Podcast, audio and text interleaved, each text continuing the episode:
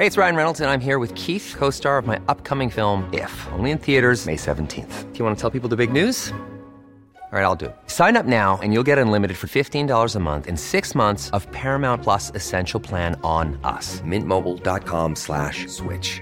Upfront payment of $45 equivalent to $15 per month. Unlimited over 40 gigabytes per month. Face lower speeds. Videos at 480p. Active Mint customers by 531.24 get six months of Paramount Plus Essential Plan. Auto renews after six months. Offer ends May 31st, 2024. Separate Paramount Plus registration required. Terms and conditions apply if rated PG. I'm Sandra, and I'm just the professional your small business was looking for. But you didn't hire me because you didn't use LinkedIn jobs. LinkedIn has professionals you can't find anywhere else, including those who aren't actively looking for a new job but might be open to the perfect role, like me.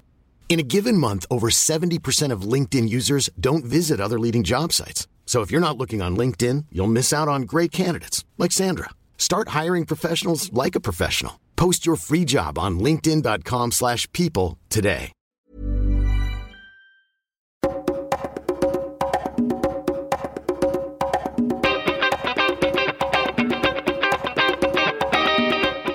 Everyone, and welcome to another episode of Reconsider, where we don't do the thinking for you, part of the Agora Podcast Network. Today, we're going to be talking about some stuff that happened in Saudi Arabia recently, this recent attack on their oil refineries, and a deployment of U.S. troops back to Saudi Arabia, which is something pretty novel, and as we'll get to, we think relatively important. Before we do, if you've been a fan of Reconsider for a while, we just released our 100th episode on astropolitics of the expanse. If you've been listening all the way back with us since 2015, please do go to patreon.com slash reconsider. We appreciate a buck an episode, helps us keep the show going, do some marketing, and all that good stuff. If you don't follow us on Twitter, please do at Reconsider Pod. We are trying to up our Twitter game a little bit and be a little bit more active. We're also available on Facebook at Reconsider Pod. Now, we're going to release this episode in quick succession with another one that we just recorded a couple minutes ago on the impeachment process, just because they're both relatively timely and we didn't want to wait. So if it's a little bit longer than usual before we get another episode out for you, we're sorry. We'll try to do it in two weeks, but you have two right now to work with. It's a busy day over here at Reconsider HQ. The world keeps giving us good crap to talk about. Uh, people keep asking, so we are going to answer. So, Saudi Aramco. So, you probably heard of it. It's big, uh, it's really big. They make a lot of oil. And last month on September 14th, two large oil facilities, a refinery and an oil field in Saudi Arabia, were attacked, temporarily reducing Saudi Arabia's oil production capacity by 50%. Five zero. Five zero. It dropped from 10 million barrels per day to 5 million barrels per day. Yikes. And with the rapid drop in global supply, I think that that represented maybe three or four percent of global supply of oil because Saudi provides about eight percent of global oil production. It's like ten million Jesus. on 190 million, so it's a little less than that. Anyways, oil went way up. Oil prices went way up. They spiked by something like 12% overnight. And this was the largest single day increase in oil price in 30 years. Brent increased from $60 to $68 just like that. And Absurd. absurd, right? That's a big spike. At first, well, not at first, the Houthis claimed responsibility for the attack. And if you don't know who the Houthis are, they are this Shia, Iran backed group fighting in Yemen in the Yemeni civil war against the Saudi backed and internationally recognized government of President Hadi. Now, the Houth- And if you've listened to Reconsider before and you're like, wait, Houthis, they sound familiar, you'll remember this part. These are the guys with the flag that says, God is great, death to America, death to Israel, a curse upon the Jews, victory to Islam. That is their official flag, folks. This is who we're dealing with. catchy Oh, yeah.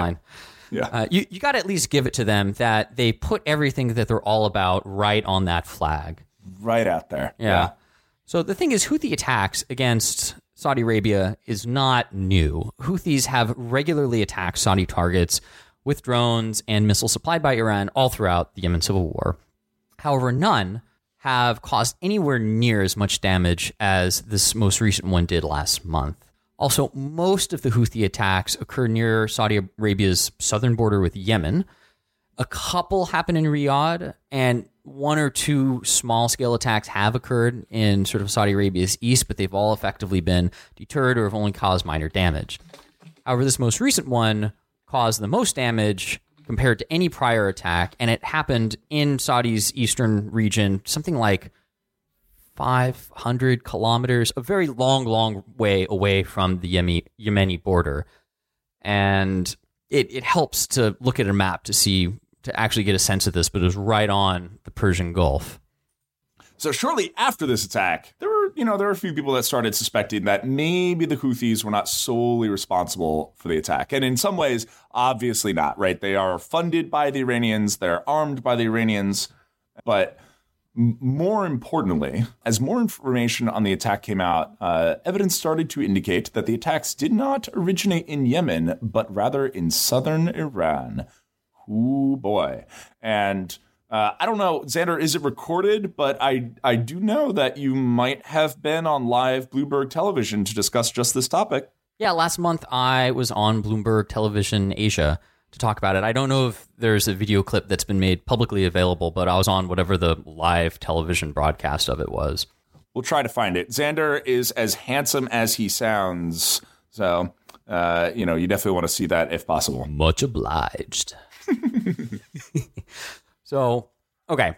Following this attack, the U.S. announced that it would be deploying troops to Saudi Arabia, mainly for the purpose of defense and deterrence. And the reasoning here is if Saudi's air defenses are so weak that a single attack can offline half of its oil production, well, then that's a sign that despite all of the defense aid that Saudi, Saudi already receives from the U.S., that it really isn't up to snuff. And maybe that's the technology, maybe it's the quality of the forces manning the air defenses, who knows. But either way, the U.S. announced after the attack that it's sending about 200 more U.S. forces to Saudi Arabia. Now, one question I have is Is it clear what kind of troops these are? I'm imagining, for example, how, you know, we moved. We moved some troops in NATO east to Poland, both to say, like, hey, thank you for actually spending your money, but also, like, hey, you know, if the Russians going to roll over or, like, you know, roll on in, they have to go through Poland first and they will end up killing Americans sooner. So, like, there is a blood deterrent there, right? As, as everyone learned in 1941, like the the best way or well, 1941 then 2001 like the best way to get the United States to stop bickering for 5 minutes and throw its entire might at killing you is to kill Americans. And so my initial assumption was that we were just like putting American bodies in the way so that if so as to act as a deterrent, right? We don't want them to die, but Iran is smart enough to put two and two together in here and be like, oh, if we like bomb the wrong thing and some American dies, we're in trouble. Is that is that what's going on, or are they like Air Force mechanics or or sorry, like technicians who are helping improve the air defense capability? My understanding is it's the latter, that they are air defense forces. So meant to really help bone up Saudi's obviously vulnerable air defenses. Got it. Okay. Now, cool. Many many have pointed out that this is the first deployment of US forces to Saudi Arabia in 16 years, which is not true. Many have pointed out the following fact that is absolutely wrong. It is inaccurate. and if if those people saying that did a Google search, they would have found out that a couple of months ago, the U.S. had already deployed 500 soldiers to Saudi Arabia in, I think it was June, but certainly over the summer. And this, this summer, was the first deployment of U.S. forces to Saudi Arabia in 16 years since the U.S. withdrew forces from Saudi in 2003. Yeah, and this is a bit of an outrage inducing level of thing to get wrong. Like it's a very, very, very, very, very important detail. And it's one of those things where, I mean, I even remember, uh, I'll, I'll just share. I have this, I had this bet when President Trump got elected that he'd get through four years without embroiling the United States in a new foreign policy or in a new foreign uh, military venture, right? So he wasn't going to start a new war because this person was like, he's going to start all the wars and start World War III. I was like, eh, probably not. And, you know, I've got uh, the clock's ticking, but so far I'm winning. And so it was a group of friends of mine that were like, oh, we're sending troops to Saudi Arabia. Like, it's so we can go to war with Iran. Like, it's finally this, you know, all of my all of my war fear mongering. Like, I'm finally going to be right this time. And I was like, mm, no, no, you're not. Like, it's it's only 200 and there's already some dudes there and they didn't know there were already dudes there why didn't they know because you know the news told them wrong so this this you know i mean everyone loves to be outraged about about everything that the us federal government does when president trump is in charge but you know and so this was already like ready to be hyped. But that that kind of detail is the thing that really matters for helping the public understand what's going on and why. And uh, yeah, uh, it was frustrating. And something that we say on the show a lot, and we actually publish this in a set of what we call reconsider principles and discussion strategies, which we'll link up in the show notes, is if you find yourself feeling enraged or emotionally reacting to some sort of information, just pause for a second and question it, especially if it's a source that you are just used to trusting without double checking because it means that you're more likely to believe something that is worded and designed to provoke your emotions. And right. politics is inseparable from emotion. So that's something we end up chatting about a fair amount on the show. Coming back to the deployment, why does all of this matter? Why does the fact that the U.S. has sent a couple hundred more soldiers to Saudi Arabia matter at all? I mean, after all, the U.S. has forces all over the world, right? Hundreds of countries we're in. So what's an extra 700 sent to a military ally in the Middle East? And let's just be clear, it's not a preparatory invasion force to go to war with Iran. Like that's just like whoever told you that, just just like put them on your list of people to to double check next time. Yeah, exactly. How many how many US soldiers were involved in repelling Iraq from Kuwait? Like hundreds of thousands, right?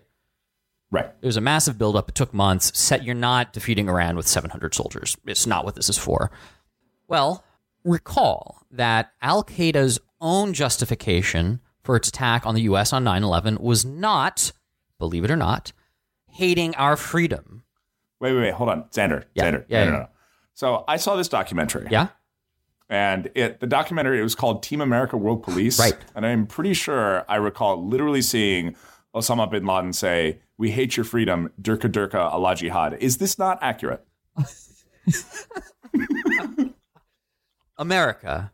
Fuck yeah. Coming yeah. again to save the motherfucking day. Yeah. Yeah, I, I too saw that documentary and did not stop laughing for two hours. It was a great movie. it's a great movie. So, no, it was not to okay, hate so our why, freedom. Why, yeah, why does why did Al Qaeda attack us? What's going on? Al Qaeda is not an irrational actor without a strategy. They are a group that uses terrorism to accomplish their goals. And in fact, we talked about some of Al Qaeda's logic and thinking about this on our very first Reconsider show ever, wow. all the way back in December 2015, where we also talked about the U.S.'s approach to ISIS. And you see, Al Qaeda was trying to create an environment in the Middle East that was ripe for revolution so that a new transnational caliphate could be established that first required overthrowing what Al Qaeda considered to be tyrannical pro Western monarchs. However, ah, yes, Al Qaeda overthrowing the tyrants yeah, in order to establish a more peaceful and free society. Revolution is always good, guys, right? Yeah, exactly. Yeah. Uh, the problem, of course, with this strategy is that it would be very hard to overthrow these tyrannical monarchs to establish a peaceful caliphate, har har, uh, in unless the all the U.S. forces that were stationed throughout the Middle East and most notably in Saudi Arabia could first be kicked out. Al Qaeda never had any hope to wield enough firepower to overcome the U.S. military. Yep. So, step one, objective number one for Al Qaeda was to destroy our freedom. Sorry, take U.S. troops out of Saudi Arabia. Although, if it was to destroy our freedom, yeah, I don't know. Like they're doing a good job of that, but Step one, take the United States off uh, out of Saudi Arabia. So get rid of like the big, you know, the big Leviathan in the United States. And then step two was get the United States bogged down in a long-term, unwinnable war somewhere in the Middle East that would drain its resources and make it unpalatable to the American people to continue deploying forces to that region. How are they so, doing? How are they doing? Uh, turns out they nailed it. They absolutely nailed it, which is horribly depressing to think about. But the United States did withdraw forces from Saudi Arabia in 2003 and, you know, put a lot more forces in the Middle East temporarily in uh, quagmires that bogged it down, drained it of blood and treasure, and made a further war in uh, the Middle East pretty unpalatable. And, uh, you know, the American public is really not keen on extending this war in the Middle East. We want to get the heck out. We don't want to get into another one. And and so it's it's worth like thinking about this for a moment. Despite overwhelming U.S. firepower, Al Qaeda basically accomplished its key objective in the 9/11 attacks. Right, even though the United States wreaked chaos in the region during that interim period, um, paving the way for the rise of Iran, of course. Al Qaeda got what it wanted. And if you think about, you know, if you think about people with this level of dedication, right, who think that they are like who who think that it is their destiny to create a global theocracy, right? For their for you know whatever version of Wahhabism or Salafism that they subscribe to. They're like, oh yeah, we need to like for the great for the good of God, we need to create a global theocracy. Like they're willing to play the long game here, right? And and so Al Qaeda are like they're feeling pretty good right now about what they have, what they've accomplished to date, and so right now, you know, you have a United States that has a few troops in Saudi Arabia that's you know, and still has some troops in Yemen, still has some in Afghanistan, has some support in Iraq, has them, you know, kind of peppered all over the place, but is quite sensitive to casualties and quite sensitive to getting into another war and is, you know, poking the bear a little bit in terms of getting troops right back into the exact same situation that caused 9/11 to happen in the first place, but this time with a lot less money and a lot less appetite to spill blood. And there's sort of been this recurring problem with American strategic thought that Xander's talked about a couple times. Uh, that actually uh, Michael Mazarr talked about with us. That we have this something has to be done attitude where we say, all right, we got to do something, go. So we do that for, you know, we kind of shoot first and ask questions later. And we, we start thinking about what is our true strategic objective here after things start blowing up. And, you know, it's one of those important questions to ask is, you know, how often do we go into a war before we have a clear objective? And, and how likely are we to accomplish that objective if we go at it that way? Exactly. So we have now 14,000 forces in Afghanistan, a little more than 5,000 in Iraq, 1,000 in Syria, and now 700 back in Saudi Arabia. Nothing is like the levels that it was, like I mentioned, during and immediately after the Persian Gulf War. Hundreds of thousands of troops were used to invade Kuwait and repel Saddam Hussein. And President Trump has said that the deployment to Saudi Arabia will remain at less than thousands. And, you know, question the rhetoric of every politician, as we always encourage you to, but at least that's what he said. But the fact of the matter is that the presence of U.S. forces back in Saudi Arabia after 16 years is undoubtedly going to be noticed by the same jihadist groups that fought to get them removed in the first place. Yeah. And so this is so what's interesting is of course the deployment is significant, but probably not for any of the reasons that the people that like most Americans who thought it was significant thought which was they're like, oh, we're we're we're building up for a war with Iran, and this will be the 18th time that I predict we're going to go to war with Iran, but I'll be right this time, and you know, and 18th time's and a charm, it, Eric. Exactly, exactly. Actually, there's this great. I gotta, I gotta share some from Blackadder Four. So Blackadder has like all of the great British comedians of the era. So, oh my gosh, what's his name? The guy who plays Mr. Bean, Rowan Atkinson. It has Stephen Fry. Has Hugh Laurie. And Blackadder 4 is about World War One, and uh, Hugh Laurie is the incompetent colonel. And at some point, Blackadder's with them, and he goes like, "Okay, so what's the plan?" And he goes, "Okay, so you know how the last 14 times we went, you know, over the wall out of the trench and charged the enemy lines, we were slaughtered." And he goes, "Yeah, okay." He goes, "Well." Turns out that because it had been such a dismal failure those 14 times, it'll be precisely what the enemy is not expecting us to do this time. Life is full of what ifs. Some awesome, like what if AI could fold your laundry? And some, well, less awesome, like what if you have unexpected medical costs?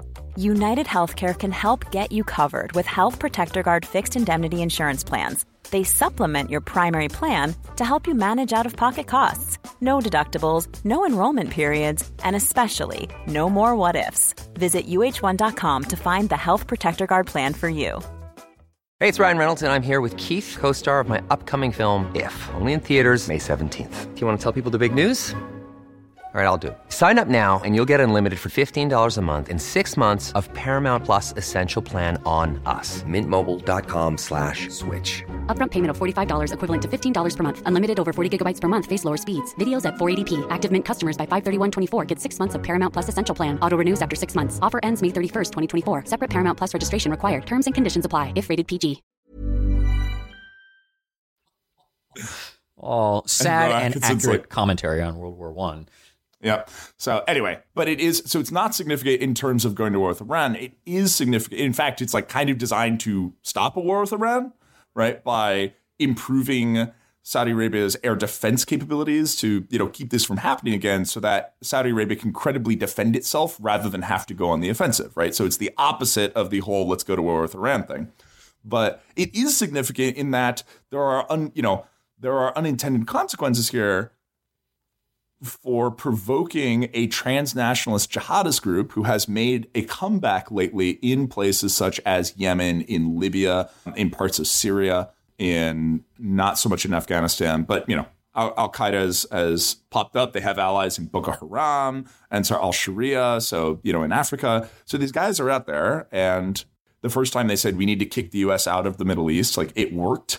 And now they might want to do it again, but uh, to a much weaker, much less, you know, foreign adventure prone United States. And, you know, you know, you, they might be asking themselves, well, is the is the second time the charm here? Do we finally convince them that, you know, instead of, you know, the first time they exhausted themselves, and this time do we just convince them to say F it and leave, right? Kind of declare victory and go home. And if that's the case, then like, well, guess you know, guess what? They've got the U.S. gone, and and uh, they've got a highly disrupted Middle East uh, with a lot more extremism than it used to have. And, you know, again, things are going pretty well for Al Qaeda. But the thing that is relevant about the deployment is uh, the U.S. may need to keep its eyeballs peeled for, you know, a, like an increase in activity from these transnationalist jihadist groups that may want to attack the United States, frankly.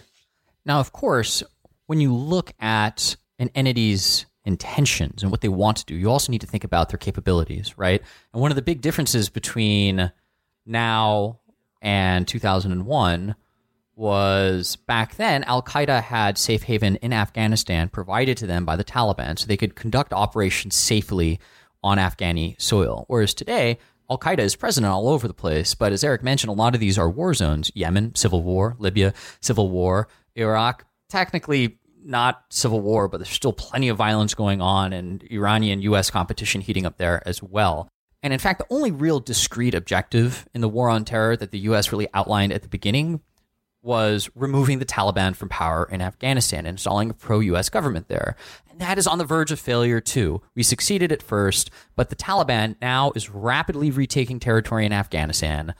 The tide of the war and the momentum is without a doubt on their side. And even when the Obama administration implemented its surge in Afghanistan, in Afghanistan, which brought troop levels to over 100,000 U.S. forces, over 100 100,000 U.S. forces in Afghanistan, the U.S. led coalition was still not able to fully put down the Taliban. They just retreated and waited. Now, there are only 14,000 U.S. forces in Afghanistan about, and that's showing. The Taliban controls more territory in Afghanistan than any other entity, and there's no reason to think at this point that if the U.S. could not get an effective, uncorrupted government pro US to get set up when they had 100,000 troops there, that they're going to be able to do it at this point. So, whenever the US leaves, it is very likely that the Taliban is going to retake control or at least substantial control of Afghanistan.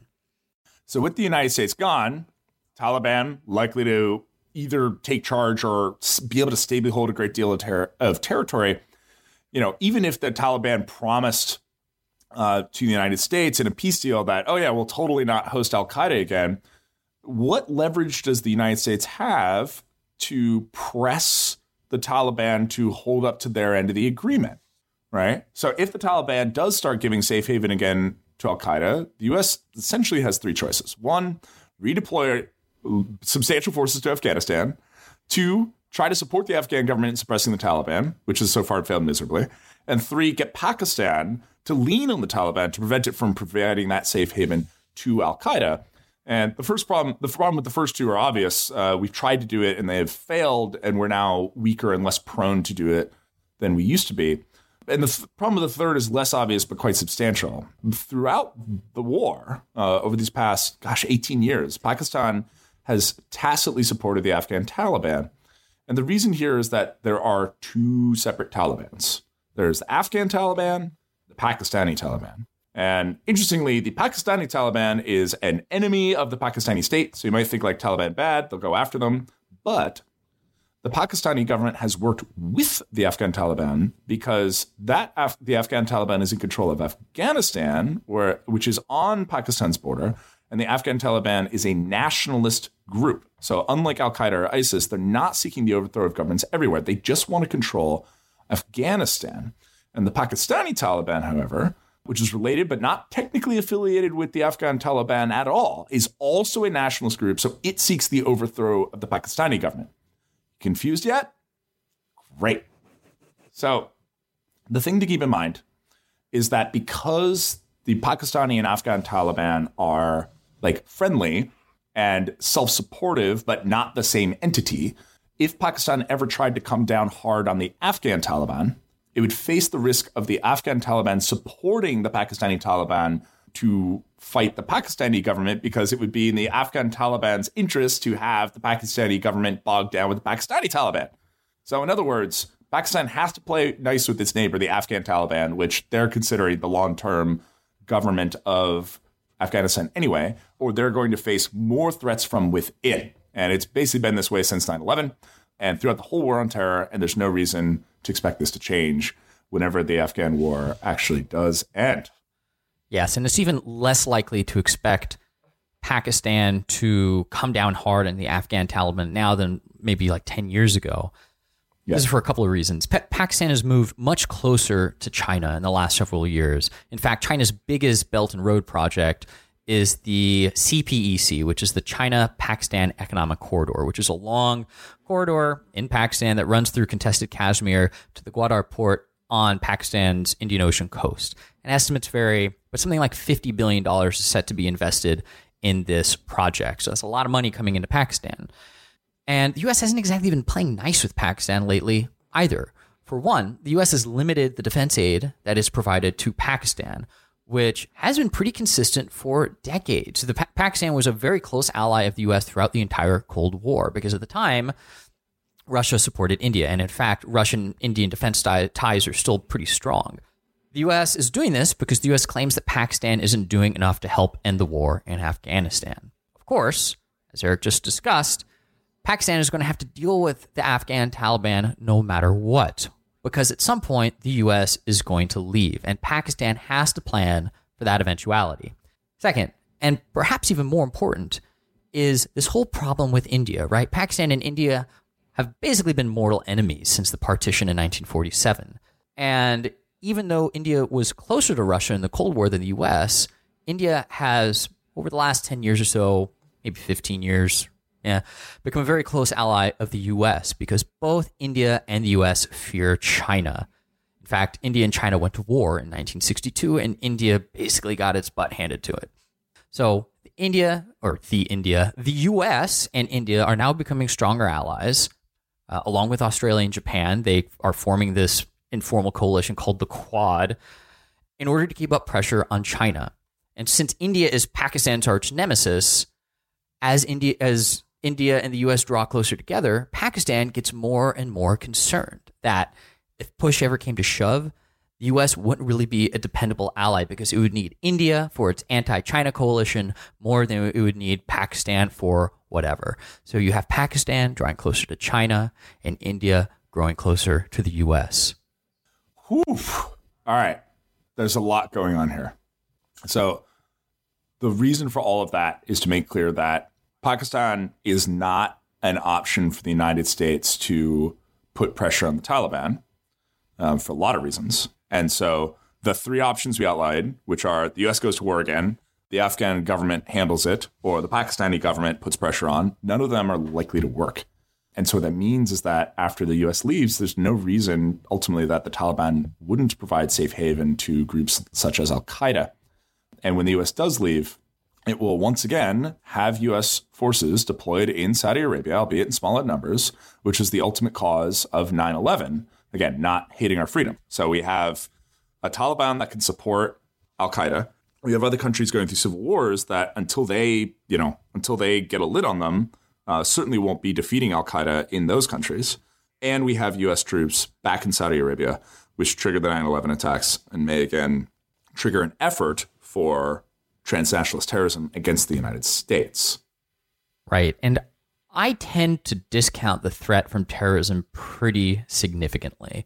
You're far more likely to die from bee stings or lightning strikes than terrorism. And yet, over the last 17 years, 18 years since the start of the war on terror, we have thrown trillions of dollars into it, even though day to day it presents a minuscule risk of actually causing you any harm. And in fact, I wrote a pretty data packed article about this back in 2016, which we'll link in the show notes. It was very unsensationally called "We're all gonna die."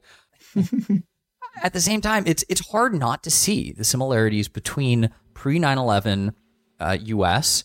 and the situation that appears to be emerging in the Middle East, where the Taliban are probably again going to control Afghanistan. The U.S. will have little to no leverage over the Taliban, and the U.S. will again have forces in Saudi Arabia, which is bound to piss off a number of these jihadist groups. There's one other big difference between now and 2001, which is the rise of China. China. China. China. You see, if back in 2001, the US got attacked and they had all of the resources to just go full hog on the Middle East, global war on terror, you come at us, we're going back at you. Why? Because no one could touch the US in a more significant way than a couple of buildings, right? And I'm not saying 9 11 wasn't significant, but didn't bring down the US, didn't cause a revolution, right? It's not, it wasn't the scale of the threat that it faced, like with the Soviet Union, which was a major state with nuclear warheads, et cetera, et cetera. Now, though, there's this massive growing power in the Western Pacific that, in a lot of ways, is challenging the role that the U.S. has played in the global order since 1991. And China is saying, look, you set up all these rules without us. So why do we need to play play by your rules, especially because we were powerless in engaging in the establishment of those rules because you screwed us over in the first place in the 19th century. We were weak because of you. We're going to disregard your order. So now, if the US gets attacked again, like it did on 9 11, and feels like it just needs to respond because, again, the US has to do something, if it gets bogged down in another war in the Middle East, we now have to contend with both that and China, which is not a problem that we faced in 2001. Indeed. So, okay, let's get back to Saudi Aramco real quick here. And with the summary of the United States is now back in Saudi Arabia, it is potentially, you know, it potentially has ripple effects across, you know, across the future and and is a flashback to 2001 but with a lot of important differences, none of which are in the US's favor. So, the most recent deployment of U.S. forces to the Kingdom of Saudi Arabia is a response to these attacks that the Houthis claimed they conducted on on Saudi. On Saudi. Xander has a pet theory that the Houthis were not actually heavily involved or involved at all in the attack, um, even though they've been involved in prior attacks against Saudi Arabia, in part because there is substantial kind of like that uh, geospatial intelligence stuff that Xander likes to do so much that the attack came from southern Iran, came from the Iranians, that the Iranians themselves launched missiles at, or launched a drone with missiles at the oil infrastructure of Saudi Arabia. So it was, right? was both. It was drones and missiles separately. Ah. They were believed to be cruise missiles and drones. I think there's something like 19 targets that were hit. And even though a minute ago, early in the show, we said that the Houthis were almost certainly supported by Iran in this attack if the Houthis were involved, the distinction here is that some evidence makes it seem like the attack came from Iran proper, that is, on Iranian soil in the south. And after these attacks occurred, some news leaked that the Houthis were kind of behind closed doors talking to foreign diplomats and actually warning about another strike coming from Iran against Saudi Arabia. And the question you have to ask yourself well, first is whether or not this intelligence is accurate, and it might not be. In which case, you know, my theory is, you know, has a big hole in it. But and and to just clarify, this is a theory; it's not proven, right? But why why would the Houthis go out of their way to warn foreign diplomats of another attack? One explanation could just be that the the Houthis want to appear powerful and have leverage in some negotiations. But I I actually think there's more to it than this. I think the Houthis were providing this information to foreign diplomats out of fear. You see, if the Saudi Aramco attacks did originate from southern Iran, and this were to be conclusively proven and publicly shown to be the case, then it'd be an act of war that would essentially require Saudi Arabia to retaliate directly against Iran. And even though Saudi has a much bigger military budget than Iran, it hasn't even been able to put down the Houthis, a non state group on its own border in Yemen, in four years, despite originally hoping that its intervention in Yemen would be constrained to three weeks. We'll be home by Eid. Yeah, exactly. And the war has dragged on, and Saudi Arabia has spent more money than it was hoping to by, you know, an order of magnitude and basically achieved none of its goals. So Saudi really has no hope of winning any war with Iran, whatever that war would look like. So if Saudi needed to retaliate somehow for the Aramco attacks, it would almost certainly have to be against the Houthis in Yemen rather than against Iran proper. Maybe one thing I don't understand is why not just lob your own bunch of missiles back at Iran? Be like, hey guys, we caught you. We are retaliating. It's going to be on this spot. Deal with it. Yeah, because that would be, all that would also be seen as an escalation, right? And it would risk drawing an even greater response from Iran. The beautiful thing for Iran about supporting these non state groups throughout the Middle East is this technical, plausible de- deniability that it has, right? Like, it Iran says, "Oh, we don't support the Houthis, whatever." So when the Houthis attack Saudi Arabia, Iran can be like, "Oh, we weren't involved. We weren't involved." Right? So if Saudi responds by attacking Iran, Iran's just going to say, "Oh, we didn't hit you first. We didn't hit you first. The Houthis did that. We had nothing to do with that," and it can draw an even greater response. Right? And that's that would be the risk. What really amazes me is how much diplomacy is like children fighting. One hundred percent. Right? And it's it's we're sitting there like we all know like literally everyone at this table knows that you're responsible for this. And you have this like thinnest veil of plausible deniability. And so if I do anything about it, you now feel like you have an excuse to do even more about it. Whereas if I did catch you, you wouldn't have felt like you had an excuse to respond. Like, why does any of this matter? I don't know. I will never understand diplomacy. It drives me nuts. Yeah, it's pretty. It's pretty crazy. So, wh- where are we right now in this summary? The uh, So, so, so well, yeah. Go ahead. Go ahead. Yeah. So if a, if Saudi is going to try to respond in a way to make Iran hurt, they would have to, at this point, only do it in Yemen to make sure that you know they don't get bogged down into a full scale war with Iran, which none of its allies wanted to do either, including the United States. By the way, doesn't want a war with Iran. Bad idea. And so they're like, okay, so let's just do more stuff in. But unfortunately, over the summer, the war in Yemen started to go much dis- more decisively in the Houthis' favor. And this is despite the UAE, or in fact, maybe because of the UAE, the United Arab Emirates, being part of the side of the coalition. And it's because there's been a lot of infighting between the Saudi backed forces in Yemen and the UAE backed forces in Yemen. Confused yet? Yeah, who should be fighting with each other as allies against the Houthis. And this fighting escalated over the summer with UAE backed forces attacking Saudi backed forces and seizing Aden from them. So, Aden, which was the capital, the, the temporary capital of Yemen, because the Houthis seized control of Sana'a and like was their primary base of operations, there was a fight over that city between the two forces that are trying to fight the Houthis. So, and then after taking Aden, the UAE said, well, we're going to withdraw some of our forces from Yemen. Uh, but we're going to hold on to all of the territory that our forces took in the south. And here's why this is happening. This is complicated, but ultimately, the United Arab Emirates, like, look on a map, this will help. The United Arab Emirates sits on the Persian Gulf um, at the southern bit, and they want to hold the southern coast or have puppets that hold the southern coast because they want to have ports based outside of the Persian Gulf that can't be threatened by Iran. And they're less concerned with the north of Yemen because it's a bunch of desert on Saudi Arabia's border. It's not the UAE's problem.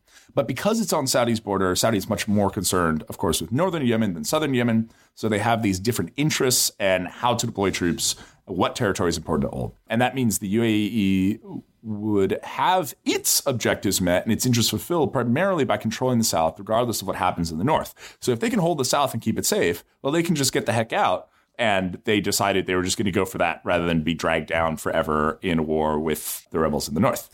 Right. So this is why the UAE announced that it would be engaging in this strategic and tactical withdrawal in certain places in southern Yemen. And for a while, the UAE was really pushing publicly, at least rhetorically, for peace.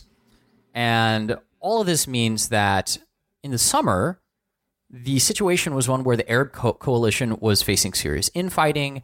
The UAE was getting ready to leave, and that would have forced Saudi Arabia to either commit more ground forces to Yemen in order to keep up the fight against the Houthis or face a situation where it needed to compromise somehow with the Houthis. Throughout the war, the UAE has generally been the entity providing the most ground forces, where Saudi Arabia has been providing air support. And this has been essentially to keep the war in Yemen politically palatable at home for Saudi Arabia, because if a lot of people start getting killed on on the uh, on the ground in Yemen, then Saudi Arabian citizens might be like, mm, maybe this war isn't such a good idea. It's also why Saudi has been paying Sudan to send thousands, if not tens of thousands, of ground forces to Yemen to essentially be cannon fodder. So the Arab coalition led by Saudi Arabia is falling apart. Uh, UAE looked like it was ready to push for peace and withdraw partially. This all looked good for the Houthis. It looked like they were in a position where they were going to be able to force Saudi Arabia to come to the table and negotiate some sort of settlement, some sort of compromise, or face the political unrest at home that might be incurred if Saudi deployed more ground forces. However, however, with the Aramco attacks, as severe as they were, Saudi Arabia has to do something to respond. And because yeah, so if you think yeah. of the public the public opinion problem, it used to be oh god, we don't want to just like send a bunch of people to die in this meat grinder. So there's a lot of pressure not to send them. But now the pressure is like, holy crap, we let either Iran or an Iranian backed force take out half of our oil, well, half of our oil supply, not our half of our oil infrastructure. That cannot stand. And so now public opinion is flipped. I mean, think, you know, think, I don't know, Pearl Harbor, which was like, you know, don't get in the war, don't get in the war, don't get in the war, please don't get in the war, please. Oh, F these guys, they're going down, let's roll, right? Like, and that kind of flip just happened. And so this may have been a bit of a whoopsie on Iran's part. Right. And the question you have to ask yourself after this pretty complicated summary is why would the Houthis go out of their way to carry out an attack on Saudi soil that will work against their interests by drawing in a massive retaliation from Saudi Arabia against them in Yemen right when it looked like they were beginning to have the upper hand. So that's my pet theory that Iran told the Houthis to take responsibility for the attacks, but the attacks ended up causing way more damage than the Houthis were anticipating. And now the Houthis are kind of freaked out that just as the war was kind of turning their way, they're going to incur new Saudi Arabian wrath. So the question I have is, what does Iran get out of it? Like, why would they? Why would they want this to happen? Iran's whole thing is they they don't have a ton of money, right? They don't their their budget, their defense budget is something like fifteen billion dollars a year, and I forget what Saudi Arabia's is, but it's like the fourth biggest in the world because they get so much aid from the U.S. Mm. So Iran supports proxies all throughout the Middle East in order to essentially drain its enemies' resources, and that's what it's been doing in Yemen. I think one estimate I saw was that Iran has provided maybe tops a billion dollars to the Houthis throughout the entire war, which is much, much less than what it provides like Hezbollah on, on a yearly basis. So Iran benefits by getting Saudi tied down, forcing them to spend money on a war that is extraordinarily difficult to win Got when it. Iran doesn't actually need to spend that much money on it in order to keep it keep it going. Iran doesn't so need, Iran is yeah. Iran doesn't Iran need the Houthis to win. In peace. Sorry. Yeah. Oh yeah, yeah, no, you're you're saying what I what I was thinking. Iran doesn't need Iran doesn't even necessarily want the Houthis to win quickly. What they want is for Saudi Arabia to spill blood and treasure in the deserts of Yemen. Exactly. The more money Saudi spends in Yemen, the less money they can funnel to anti-Iranian forces in places like Iraq, which are a, which is a whole lot more strategically important for Iran because it's right on Iran's border. It's, it's been attacked by Iraq before, et cetera, et cetera. Man, that's effed up. Yeah, grand strategy's a bit. Yeah, it's just you know, yeah, realpolitik is super duper ugly, and this is, of course, I think we've talked about it before, where you know the the war in Yemen is is even more awful than most war, and It's even more like indiscriminate bombing, even more, you know, f- tens of thousands of starving children. Just a, a a cholera outbreak in the 21st century. It is a it is a humanitarian just horror show on a scale that feels totally unnecessary. And you know, that the hard part about this of course is that it is a battleground where two states are fighting out a war not of convenience, not for funsies, but it is a proxy battleground for what is truly a mutual existential threat. This is the tragedy. This is the ultimate tragedy of geopolitics. The ultimate tragedy of the security spiral is that if, for Saudi, for example, choosing to let the Houthis gain a foothold in Yemen and become a permanent power base for Iran at their own border is unacceptable. And therefore demanding that for humanitarian purposes or for moral purposes that they end their bombing and end their intervention in Yemen is a hard it's a hard thing to ask. Right? And they're unlikely to say yes, even if they feel really bad about it, which who knows that they do. It's not that's that's less the point. And then, you know, asking Iran to stay out of it as well, even in their own just in their more subversive ways, is unlikely because, you know, for Iran's perspective, keeping Saudi Arabia, this much bigger, much more funded and powerful adversary, existential adversary, tied down is the only way that they stay safe, ultimately. The only way that they're not long term threatened with utter destruction, especially when, you know, Iran is facing all sorts of internal threats and protests and uprisings and upheavals. So basically, it sucks and that's that's what's really a tragedy about this. So, see, listeners, the Middle East is easy. Yeah.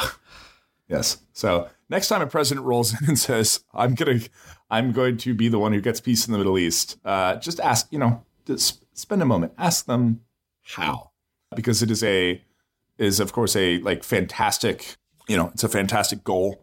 And, and and a big a big Gordian knot to undo here, and unfortunately, we do not have you know, can't just chop through it. Uh, tried that, didn't work, right? Just made it more gnarly. So, anyway, so summary of today's show is that, you know, a small, kind of the big takeaway from this show for me, because Xander did most of the research here because he's the geo, geopolitics guy.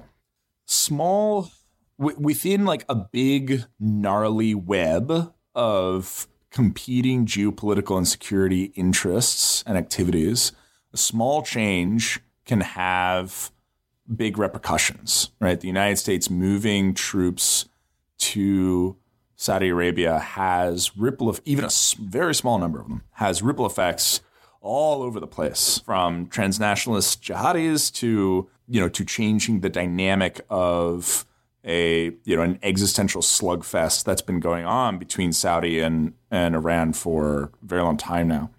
And you know these this show should serve as you know just an object object example in uh, actions have long you know long wide and unpredictable consequences that we can't even predict at this point right? We have there there are a few patterns we're drawing on but has you know these actions have unpredictable unpredictable consequences that can you know change the you know change the shape of the future forever. And it's often much much harder to get this right to for a state to act intelligently in its own interest, um, even when it wants to, than it seems. So with that, I guess we'll say don't let the pundits do the thinking for you, or politicians for that matter.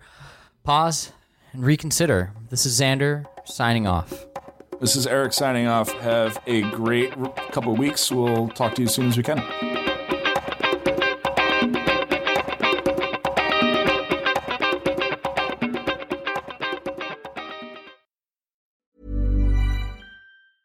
Even when we're on a budget, we still deserve nice things.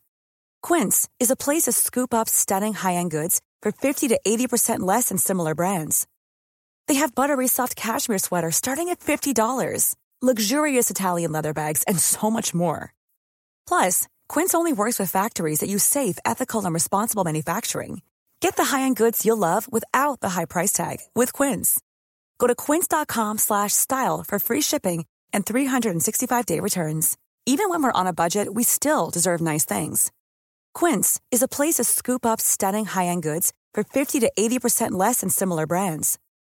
They have buttery soft cashmere sweaters starting at $50, luxurious Italian leather bags, and so much more. Plus, Quince only works with factories that use safe, ethical, and responsible manufacturing. Get the high-end goods you'll love without the high price tag with Quince. Go to quince.com slash style for free shipping and 365-day returns.